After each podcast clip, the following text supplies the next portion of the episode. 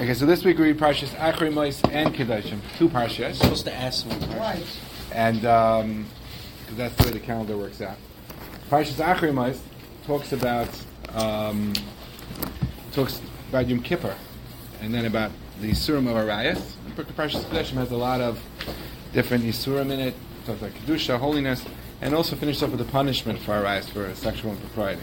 So the happens to be if you, we read Parshas Achrei Mois, part of it on Yom Kippur. Um, should we? And the um, the, the if you look, in the Mishnah Berurah, he brings that on the reading of the Shulchan says three Parshas Achrei Mois, and he says Isa Bazar Kol Mishim Mitzdar Al Mises Bnei Aaron and Mois Aleim whoever feels pain for the death of the Bnei Aaron. That's where the Parsha Achrei starts off. That after the children of Aaron had died, which was told over in Parsha Shmini, then Hashem told them, told told them how, how told Moshe how what to do on Yom Kippur. How the Kohen Gadol has special things he does on Yom Kippur. So he said, we, so we start reading how the children of Aaron died. So he says, someone who feels the pain, the children of Aaron died, feels Aaron's pain. When his children died, and he cries, he has a special, special uh, mechila of his averos, and he also has a schus that his children don't die in his lifetime. That's, that's what it says. So we're trying to understand a little upper ex- explanation of why, especially in Yom Kippur, we find such a skula, or such a concept of being feeling the pain of Aaron HaKohen and having a schus that the, for their, one's own children should live. And interestingly, the end of Parashas Kedoshim, which talks about the Avera, the punishment for the Avera of Arias, many of them talk about how someone's children will die. It's an interesting contrast between Parashas Achrim actually starts off with Aaron's children dying, and Kedoshim talks about people who who who violate Arias, so children will die. It's just an interesting that both speaks. To, so this point will be relevant to, to both Achrimas and Kedoshim. So just to have to have to preface a few points in order to come back to this thing. So let's let's talk about. Um, we know Yom Kippur. Let's talk about Yom Kippur. Thing. Yom Kippur is called in Pashas Emor. The pasuk calls Yom Kippur Shabbos Shabbosai. That's what pasuk refers to Yom Kippur as Shabbos Shabbosai. What's the connection between Yom Kippur and Shabbos?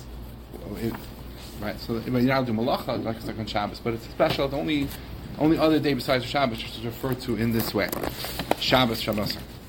If we look back in the very beginning of the Torah, when it talks about Hashem created the world in six days, the pasuk says that after the sixth day, Vayara Elikim is called Hashem saw everything that He made, V'hinei Toiv Ma'od, which simply means it was very good.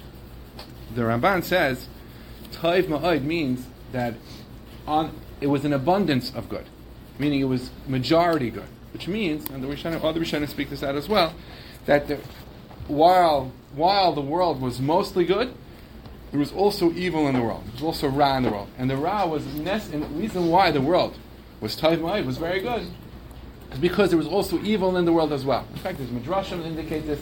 Taiv Ma'id, this is death, this is Ra. So Taiv, that's what Taiv might. So Taiv Ma'id incorporates that there was evil in the world as well. Other Rishonim say it in this way, that we need to have evil, Thus, we need to have taiva and you have the Yetzer Hara in order for the world to continue, for people to have children, to get married. So Ra is a necessary component in the world. But that means the world, the six days of the week of the world, are a world with this conflict between good and bad.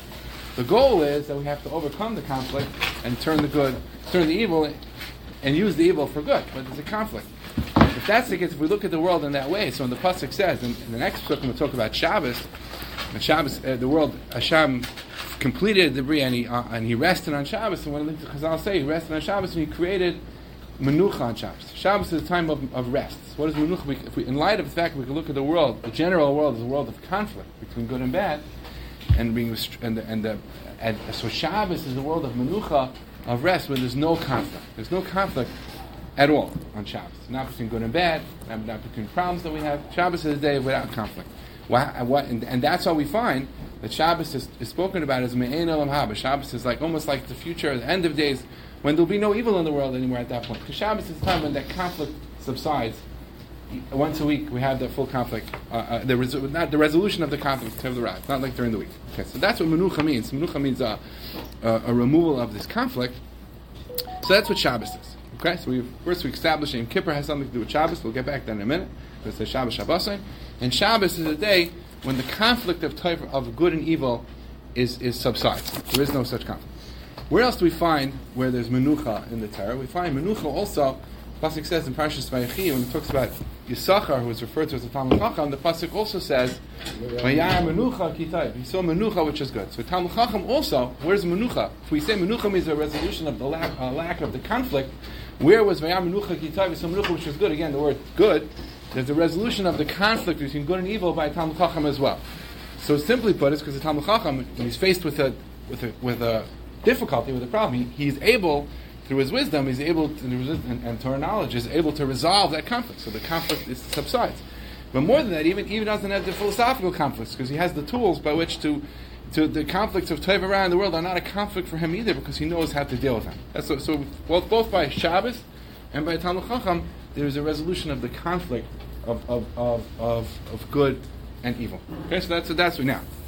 So so for that Shabbos and that's Talmid Chacham. Yom Kippur in a way, is, is, is, the, is the pinnacle of Shabbos in this sense. Why? Because in Yom Kippur is a day. What is Yom Kippur? Yom Kippur is a day where Kodesh Baruch Hu gives all of us a kapara. Of, he gives a kapara on all of our affairs. And not only that, Yom Kippur is a day when Ra, when evil is defeated. That's Yom Kippur. Yom Kippur is in, in, some ways, there's no Yetzer Hara is defeated on Yom Kippur. All, eh, all the accomplishments of the the Averis which we did are defeated on Yom Kippur. So Yom Kippur is a day when, when Ra and evil doesn't exist. That's what, that's what Yom Kippur represents, represents. So it's even more than Shabbos. Shabbos is Me'an Elam Haba, where Ra is subjugated to type. When Yom Kippur is a day, actually, even in this world, where Ra is defeated and Ra is destroyed. And, and it's, no, it's no accident that, we know that on, on, on Erev Yom Kippur, how do you prepare for Yom Kippur when you, you, you make peace with all of your friends and those people that, that you may have wronged during the year? Because there can't be any Ra, there's no, what Ra and Taif creates barriers, creates restrictions.